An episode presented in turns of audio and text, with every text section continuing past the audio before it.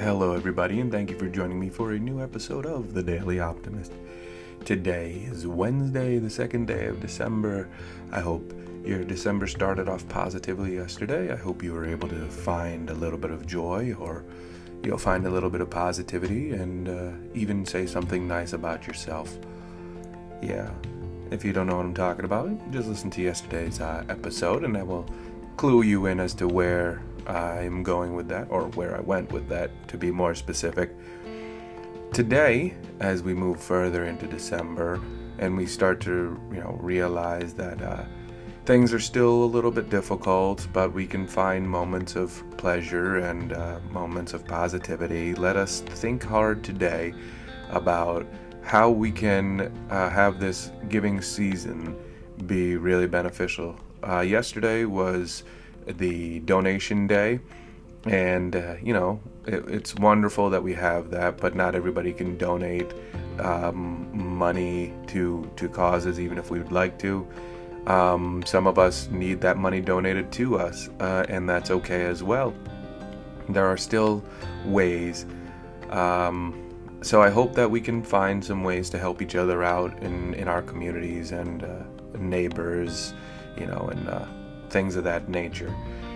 Today, I'm going to talk to you about the government in the US and the stimulus package and what may or may not be coming for us. But um, my hope is strong that something will be there to help out people who need it. I will get to that in just a moment, but I want to say, say thank you for joining me on this new episode. My name, of course, is Elijah Manning, and you are listening to The Daily Optimist.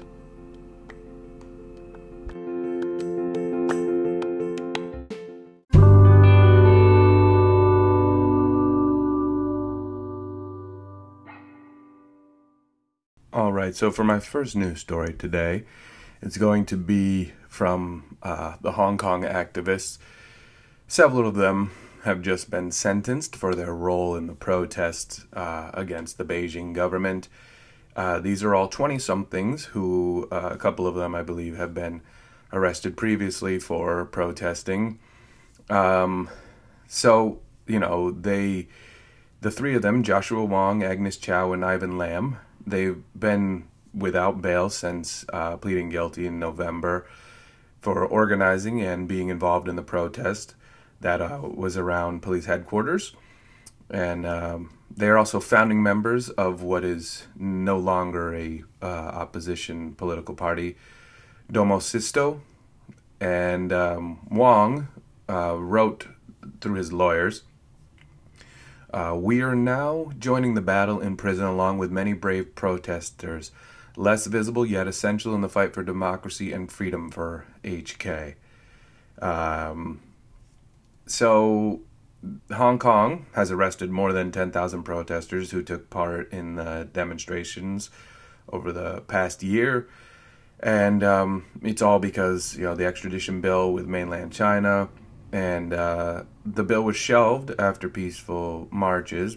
Um, but you know the the the marches and protests became wider calls for uh, reforms to Hong Kong's government, and then, but you know the reforms continued, and even earlier in the year we had um, some uh, lawmakers that uh, decided to leave because of how uh, Beijing is basically appointing people to try to come up with these uh, new laws, basically to uh, take over Hong Kong, which is supposed to have um, their own government system. And you know the fight rages on over there for this. Um, in June, China passed a new national security law that has basically gotten rid of future dissent. So there's that as well. So that battle is um, ongoing, and I don't know how that's going to end, especially due in part to, like I said, there have been um, legislature legislators who have uh, basically left the legislative council because of the uh, Beijing appointees. So this is still an ongoing protest even if it's not uh, as visible. So you know, we we just keep that in mind. Um, and hopefully these uh, those people get out of jail and don't get extradited to Beijing, which they do with some of them, where they end up spending basically life in prison. But um, the fight continues all over the world. So the big piece I want to talk about today is the um, extension of the relief programs for coronavirus here in the U.S. and how they're hoping to put one through, but it's still not certain if they're going to um, pass it. So it was, you know, at one point it was another couple, like almost a two trillion. It was like a one point eight trillion dollar bill, and um, they couldn't agree on that, and they didn't want to spend over mm, like a trillion dollars or maybe even less than that. I can't remember the exact number. I think I think they were looking at 800 billion. And then, you know, it came down to like 1.2 trillion and still many uh, the Republican side said no, that's too high. So now we're looking at one that's around uh, I think it's like 980 billion roughly. I could be slightly off on that number. But what is uh, really happening is that here's here's what is really um, in need for for most Americans. There are around 12 million Americans who are going to lose their un- unemployment benefits the day after Christmas. So originally there was the $600 one, and uh, you know that ended, and then there was like a $300 one, and um, that is going to come to an end after Christmas if they don't sign this. Um, so that is a you know a big thing because there are millions of people who are going to or who are just barely scraping by currently and if they even lose that extra 355 a week they're going to be in a real real state of hurt and um, they need that money to to be able to survive um, there's also set to expire is the federal order that is stopping uh, many renters from being evicted. There was a CDC prevention order that was supposed to protect renters, but that ends on January 1st. Um, some renters didn't even know that there was this CDC order that kept them from being evicted.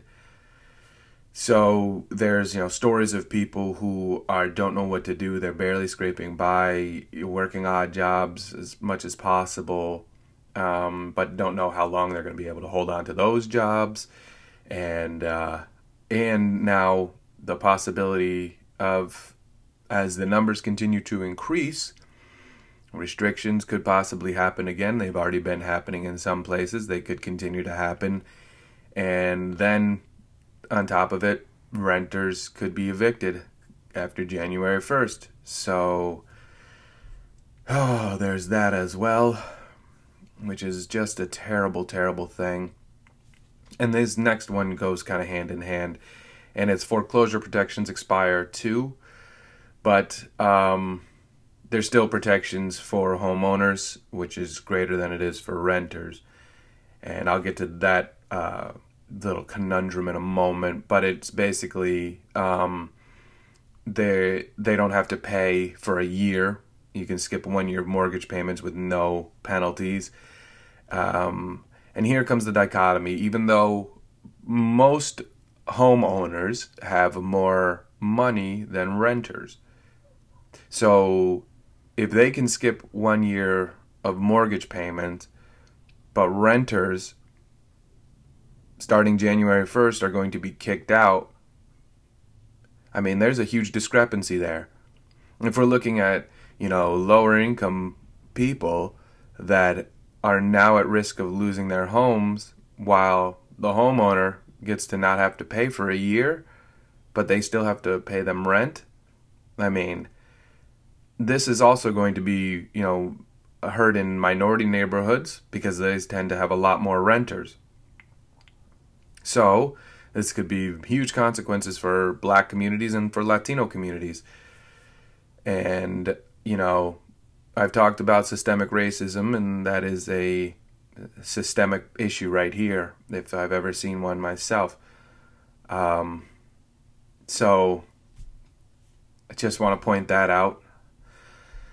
So, for the bill, they're looking to extend unemployment ben- insurance benefits for uh, 18 weeks at $300 a week. They're looking to do help for small businesses um, with the PPP, Paycheck Protection Program, that offers forgivable loans. They're trying to do rental assistance programs, uh, offer some form of eviction protection, though it's not clear on what exactly. They're looking for assistance for state, local, and tribal governments help for transportation systems, including airlines, airports, buses, transit, and Amtrak. Vaccine development and distribution uh, includes money for testing and tracing, assistance for education and school systems, and temporary protection for businesses against COVID related lawsuits. So now it comes to what are the chances of this getting passed? Your guess is as good as mine. We've had this happen several times, and there's been no agreement and now that tensions are even higher at uh, the government levels. I don't know that this is going to happen.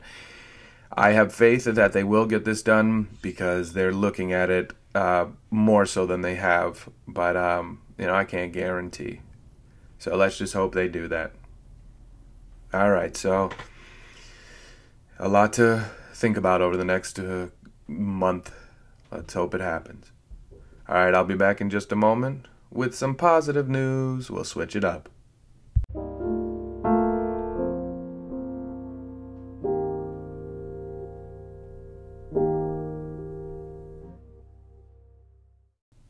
My first positive news story comes from a family driving up through Canada trying to get to Alaska and uh, kind of being stranded a little bit. So they um, this family was driving up uh, with a pickup truck towing a large trailer as she was trying to move her two children uh, up to Alaska to join her husband at a military base. Her name is Lynn. And, you know, it was really tough and snowy, and they upgraded to snow tires, but it just was a little bit more difficult than she had um, foreseen. So she pulled over at a uh, highway lodge and um, so she put out a message. So her husband, rather, could not come because he was uh, stranded due to the COVID 19 protocols. So he couldn't come and help her out. So she put it online. Um, and it happened to be seen by a man named Gary Bath, who uh, happens to be a, a ranger. And uh, he he lived uh, roughly 1,056 miles away but he was determined to go and meet her and get them to their destination. And he says, I didn't care how far it was. I just knew they needed help and they had a few short days to hit the border before they were going to get into trouble. Because um, I guess there is some kind of uh, Americans are only allowed a certain grace period to reach Alaska from the lower 48 states. Um, so he and his wife they loaded their car with uh, provisions and they drove to meet the family where they were staying and um, his wife, you know, drove home after, you know, making sure they were at the right place and got all situated. And Beth, he drove them up through into where they needed to get into Alaska. He delivered them safely, and then he had to make his way home. But his the news of what he did spread quickly among his fellow rangers, and then with generous public contributions, they were able to get him a ticket and he was able to fly home and he made it home in good time. And um, he's as he was just happy to help out uh, and he was so touched by the generosity of others who pitched in along the way. And lynn the the lady who was in need of help and uh, his wife and gary's wife selena they become friends. And um, they really hit it off and they're hoping to renew their friendship when the family uh, heads back down south. And um, Lynn says, We are forever grateful to Gary, and I'm thankful to his wife for bringing him up and loaning him out. So that is a great story of people helping other people when they really, really need it. Um, you know, there are plenty more stories, but that's the one I found today. Thought it was interesting and thought it was good to tell. So there's another story um, how there's a stigma in the black community about talking with mental health, and a lot of it stems from there not being a lot of mental health professionals in the black community. You know, there's like a 4% of uh, psychiatrists or psychologists throughout the country are um, are black. So you know, having representation to be able to talk to a psychologist is important because you feel like they may be able to, you know, um, understand where you're coming from better than someone of a of another race. And this is not just for black people; it's it's all people. I'm sure, you know, um, somebody to talk to. So right now there's a program that is trying to help. It's called a Confess Project that is trying to help um, barbers learn how to be uh, more supportive for mental health of black men.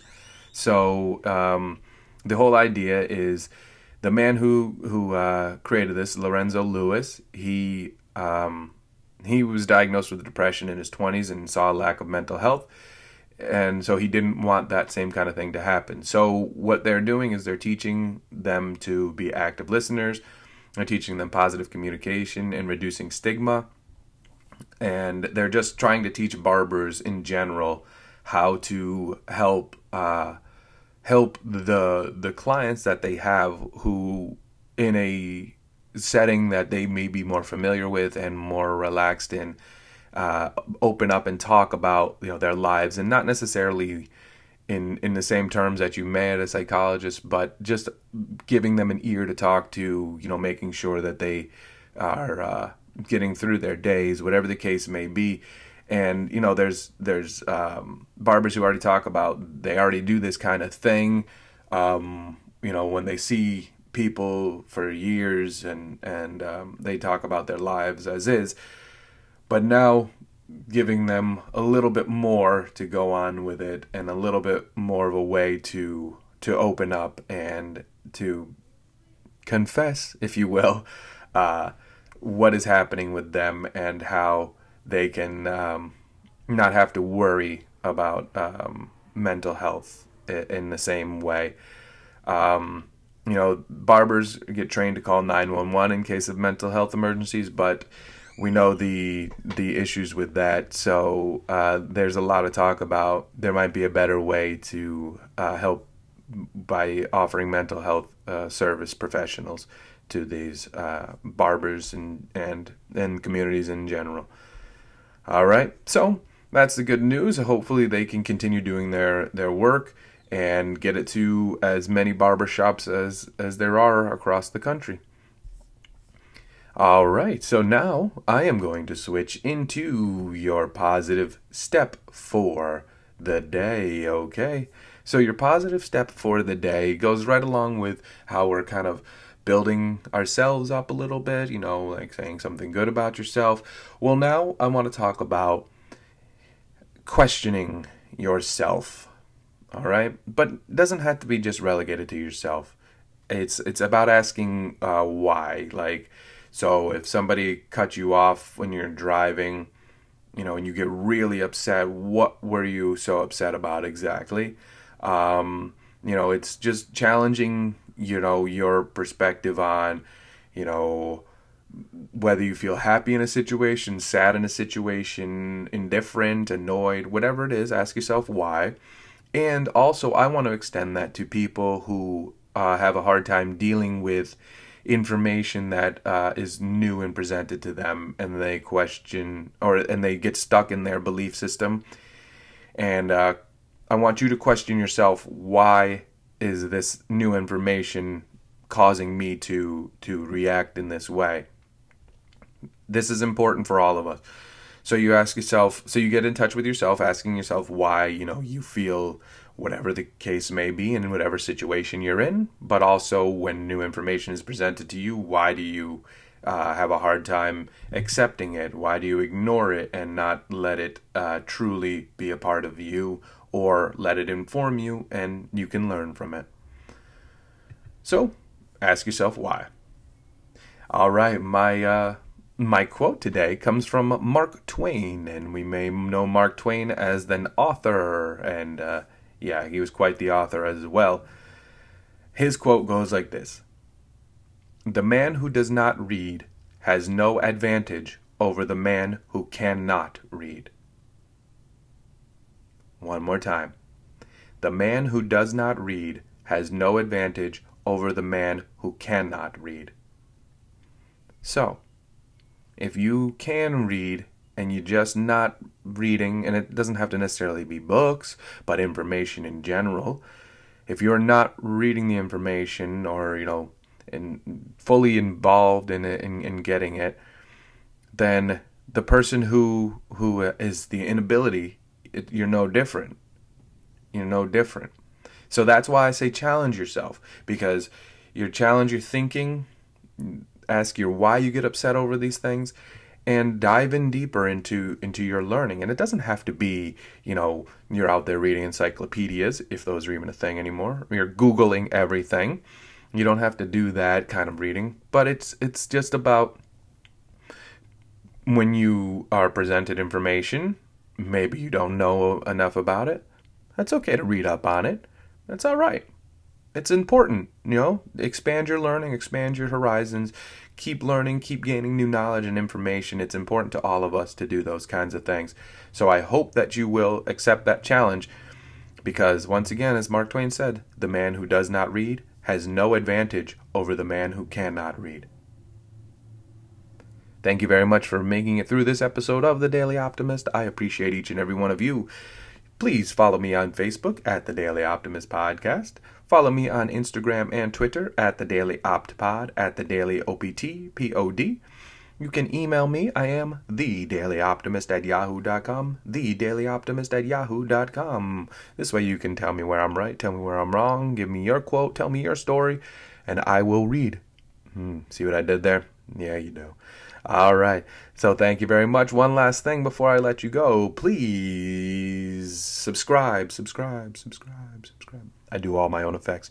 All right. So please rate, subscribe, and share. Rate so that other people can find it, subscribe so you never miss it, and share with anybody who needs a little optimism and positivity in their day. Thank you very much. Until next time, everybody, please be well.